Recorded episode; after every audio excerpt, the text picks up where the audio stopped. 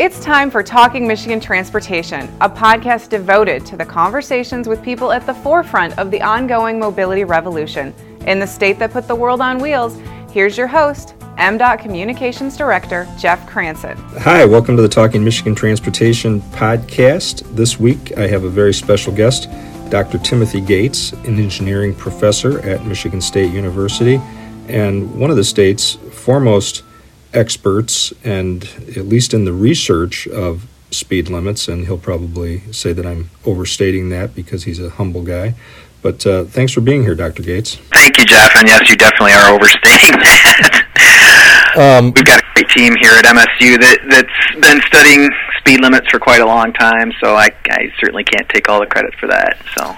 Well, let's talk about some of the work that your team has done on this. And uh, first, give a little bit of your background so people understand why I've selected you to, to be the voice uh, on this topic. Well, um, I led or co led uh, two studies, um, well, largely while I was at Wayne State uh, back about, oh, starting in maybe 2012 that investigated uh, setting speed limits. It actually first started out with the differential speed limit between cars and trucks on freeways, and then it evolved into looking once the kind of the legislative discussion uh, chatter started to uh, ramp up with respect to raising the 70 mile per hour limit. Actually, at that time, up to 80 miles per hour. Um, we you know, modified the scope of our current research project to also include looking at um, interstate and other freeway speed limits. And then that uh, took another turn when the speed limit issue at the legislative level t- opened up a little bit more to um, all high speed roadways, so like our two lane uh, trunk line roadways in rural areas. And um, and so then we opened the project up just really to basically all rural uh, highways. So basically, investigating what what should be the appropriate speed limit on on rural highways.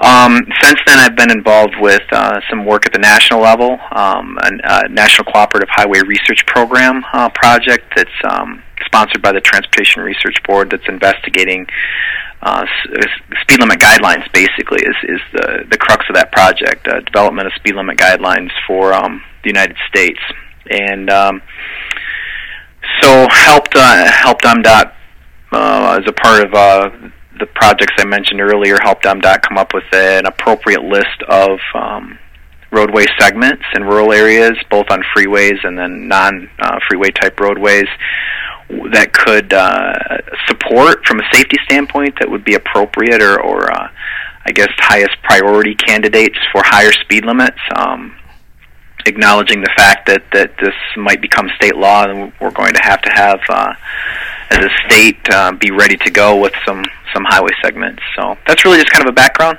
so talk a little bit about the the history of speed limits in the country. I know that uh, you know from about the earliest days of the automobile at the you know turn of the 19th to 20th century. Um, that's when discussions began, and I think from my research, Connecticut was the first state to actually have speed limits. Um, but do you can you talk about that history? Back in the early days of automobiles, you know, speed limits weren't a big issue because the roads were in pitiful shape, and you really the vehicles really didn't have much horsepower, so you couldn't really get up to speed. Um, but really about you know, and I don't the the details are a little bit fuzzy, but you know, at some point vehicles and roadways roadways became smooth enough, and there were enough roadways connecting cities and the the vehicle performance had improved, and these things are all interlinked. Obviously, uh, that you know people could actually drive fast, um, and then of course you know the proliferation of automobiles. So once you started to get into like the 20s, 30s, 40s, um, when there was more long distance travel, uh, you started to see um, started to see speed limits pop up, um, both in rural and, and in urban areas. Um, let's fast forward then to about the 1970s uh, when the um, Middle East oil embargo was in effect. And what happened then was uh, for because oil prices were so high and and there was a large kind of like a fuel shortage. Um, with the embargo, uh, prices were high, and so the federal government basically mandated a national maximum speed limits for all types of roadways, including our interstate highways that, you know, we all know today are in Michigan are posted between 70 and 75 miles an hour, typically in rural areas. Back in the 70s, with those same designs, they were at 55 miles per hour. But we found that people weren't driving at 55 on these, especially on the limited access freeway system, and uh, so it was difficult from a compliance standpoint. We fast forward into the mid 90s, uh, the federal government relaxed that requirement. Obviously, the Mideast oil embargo was long gone at that point, but the national maximum speed limit was still in effect. They re- relaxed that on certain uh, rural interstates, and then in Michigan, you started to see some 65s pop up, um, like Interstate 69 around Lansing, and then uh, released it again fully. So basically, turned uh, speed limit setting authority back over to the states entirely on all types of roadways, and then we saw uh, almost all of our freeways within a few years jump back up to 70 miles per hour in rural areas. And then, of course, that lasted until uh, uh, two years ago in 2017 when when things went up um, on select freeways to uh, 75 miles an hour. There's a lot to cover there, but uh, speaking of of when we made that change in Michigan on some select uh, freeways um, jumping them to 75 a couple years ago, and some some two lanes going to 65.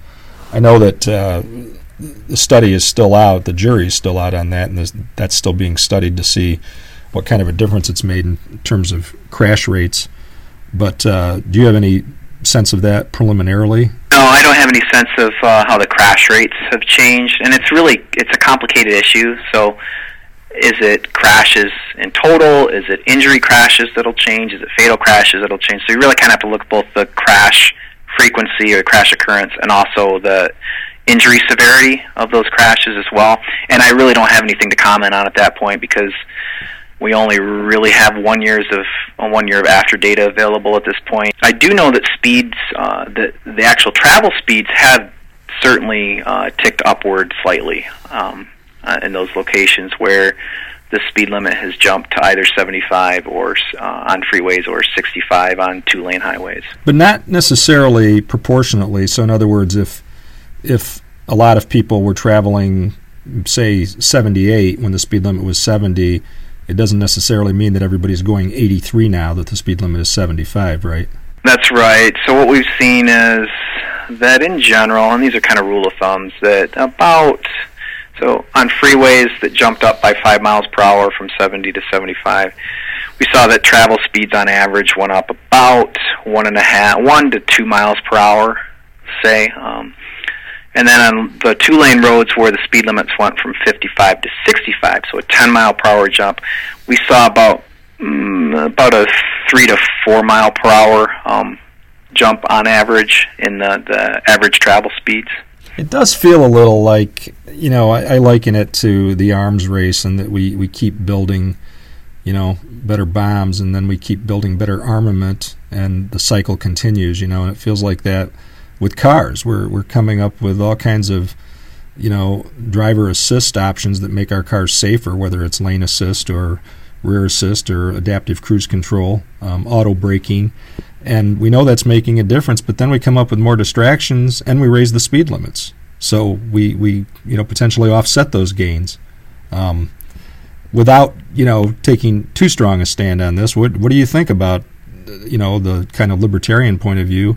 Um, like a bill introduced in California earlier this year, and others in the country who say, you know, that freeways in the United States should all be like the autobahn. Well, I think that it really does come down to distractions. I mean, you're absolutely correct in terms of modern vehicles having so much more power, and you know, you're at very high speeds now. Your car doesn't rattle like it may have, you know, 20 years ago or 30 years ago, whatever. But so cars are more, are, are built better.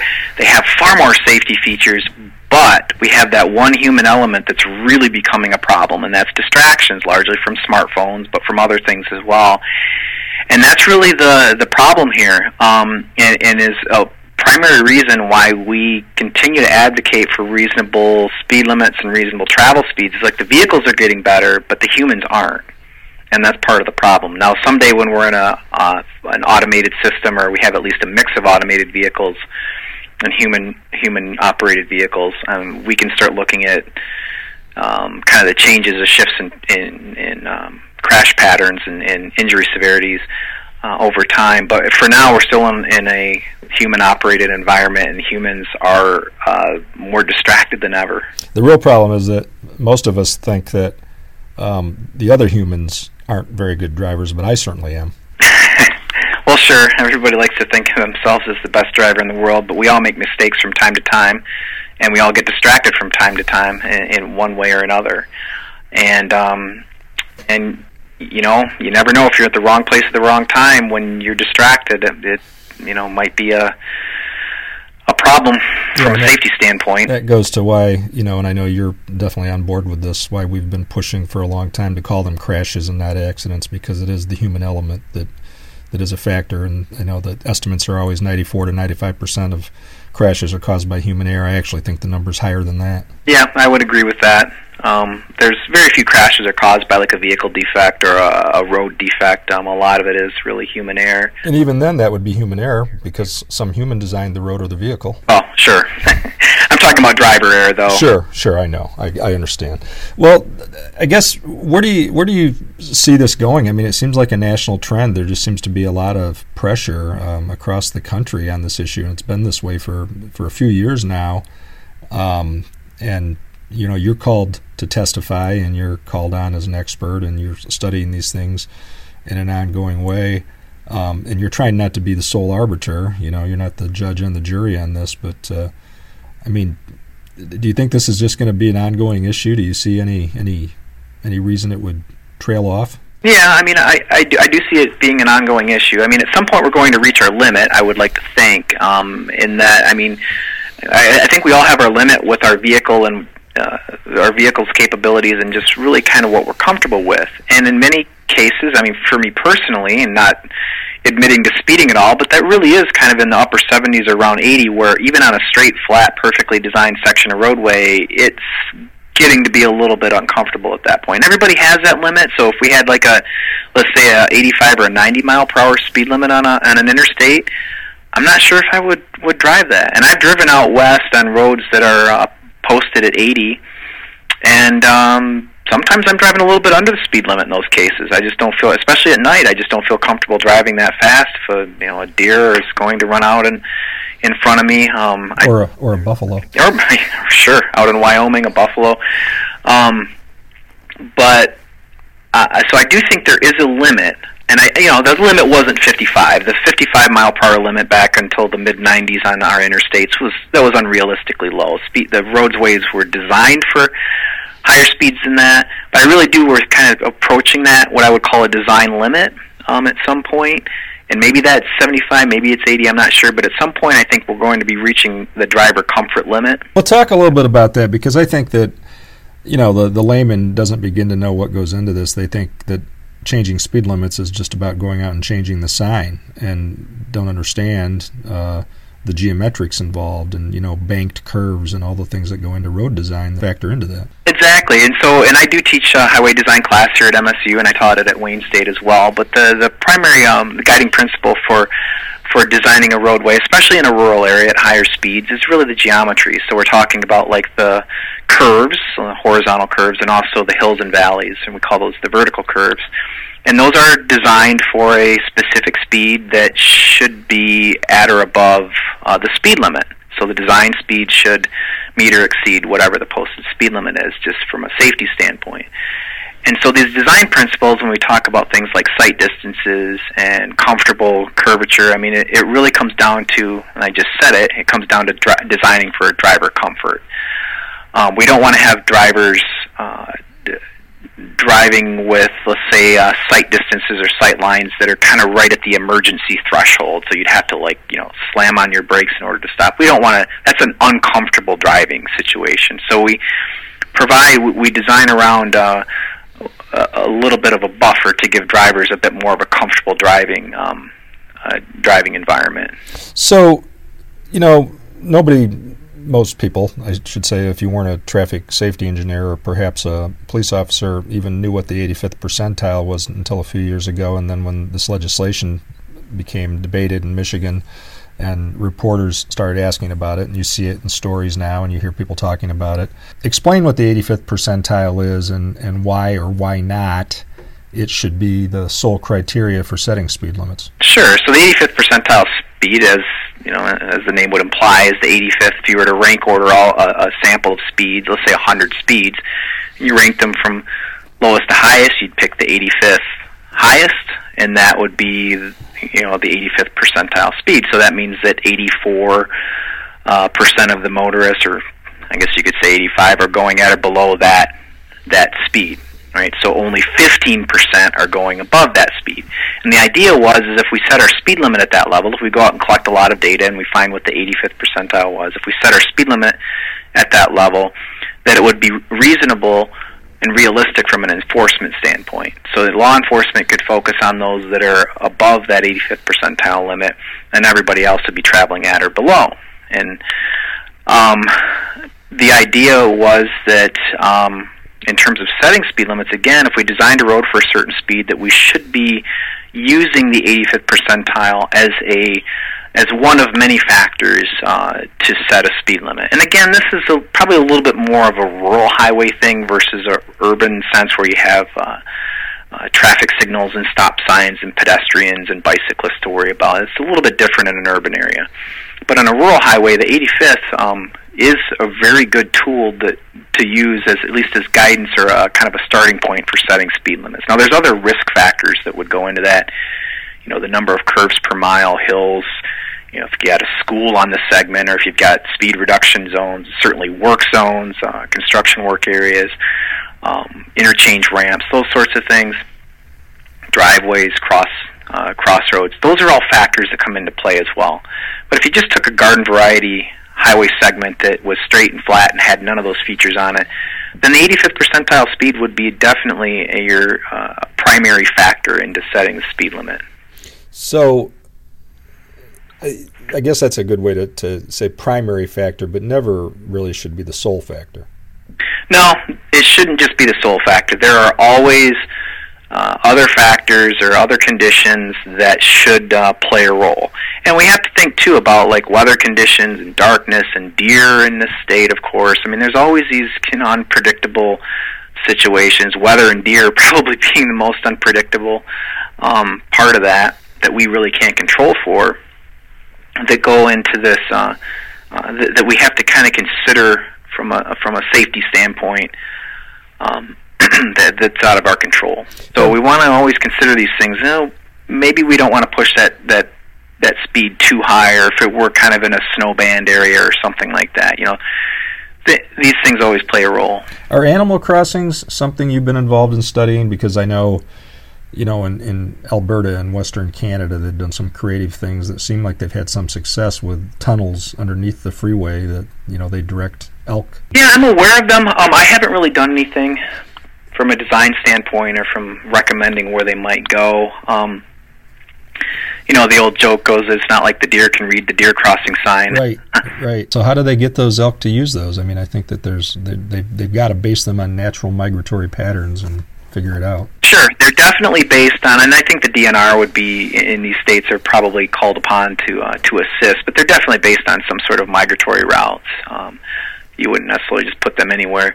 Um, in Michigan, with just the standard deer population, it's, they're they're everywhere, right? I mean, it's it would be impossible to really identify in most cases. I shouldn't say all cases, but it'd be very difficult to uh, identify um, just specific crossing routes. I mean, you'd have them everywhere, right? But um, they're everywhere, but there are fewer. Yeah, I, I think it's something maybe the state has looked at or would, would desire to look at, but personally, I haven't been involved in, in those sorts of studies for animal crossings. This could be a whole nother podcast. I could uh, talk to somebody at the DNR about it. Right.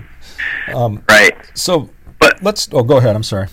I was going to say, but but deer should be taken into the equation, right? Because when we talk about, remember earlier I said that we are seeing speeds tick up a little bit with these increased limits, you know, by about two miles an hour on interstates and and other freeways, and then maybe three to four miles per hour on these 65s. I mean, when when you talk about physics or energy, I mean, you're increasing the energy by the square of that uh, speed difference. So, you know, there is definitely an when you have higher higher energy, an impact. I mean, it has to go somewhere. So, I mean, your likelihood for an injury uh, in a higher speed crash is always going to be higher. If everything else is, stays the same, all the other factors stay the same, your likelihood of an injury, and that includes with collisions with a deer, obviously collisions with another vehicle or a fixed object. So, and if you remember back earliest early in this podcast, I did mention it might not just be the the pure number of crashes or crash occurrence rates, but also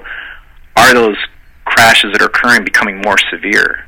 So what used to be just a property damage crash, maybe now it's an injury crash at that higher uh, level of speed. So well, and I, yeah, things- that's definitely been that's played out as as people have raised speed limits, and that's why, you know, I talked to, to my kids when they were in driver's training about, um, you know, living in the city versus living out in a rural area. That uh, you're less likely to be in a crash on the interstate, but if you are, it's more likely to be pretty severe. Right.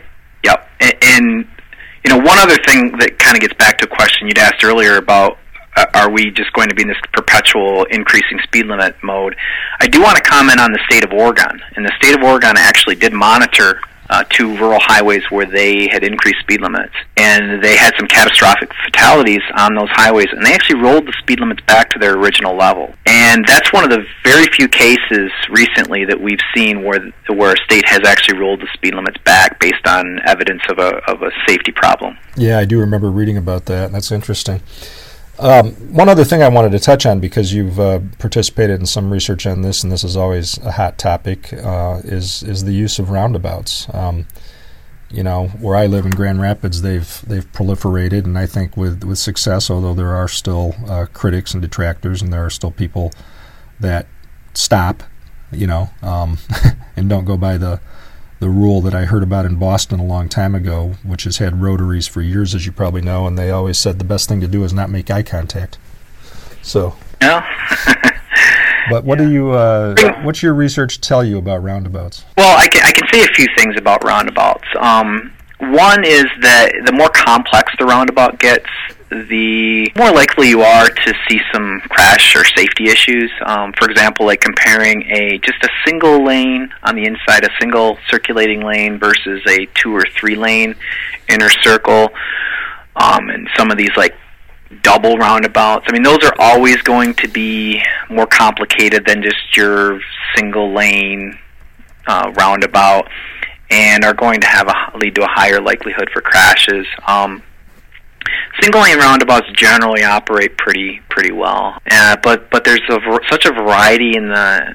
I would say that the multi-lane roundabouts are much less off the shelf, if that makes sense. They're they're uh, quite a bit more customized uh, from roundabout to roundabout, and we see a whole variety of uh, safety performance um, um, issues at, at those types of roundabouts. Um, you know, we could have great safety performance, but we could also have some that aren't doing quite so well. But for the most part, for the most part, though, just in, in total, for the most part, the the science will tell you that roundabouts do reduce injury crashes. They might not reduce all crashes, but they generally reduce injury crashes because you don't have vehicles uh, colliding at a right angle anymore, like a T-bone type crash that you get at some, like when somebody runs a red light at a signalized intersection. Yeah, that's a good reason, and a good secondary reason is that they do a lot to eliminate emissions, to reduce emissions. Sure, they they definitely uh, would do that as well. I don't I don't I personally haven't studied that aspect, but I can tell you on the safety side, they definitely reduce a right angle. So instead of having a, a 90 degree collision, you're you're at more of a glance angle or a side swipe, and those generally are much lower, and they're at lower speeds as well. But those generally are, have a lower severity than a, a right angle crash. But it really is about that speed reduction on the entry to a roundabout. You don't see these super high speeds coming. You just you don't because you're forced uh, to in order to negotiate around the circle. You're forced to a lower speed. Yeah, well, that's very helpful. This is good stuff, and I think we're going to um, have to keep talking about speed limits and roundabouts for a while. I know that our social media feeds at MDOT um, are always uh, good for a couple questions a week on, on roundabouts. Mm-hmm. Great.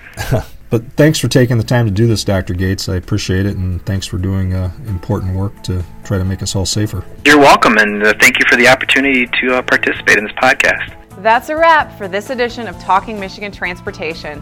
Check out show notes and more on SoundCloud or by subscribing on Apple Podcasts.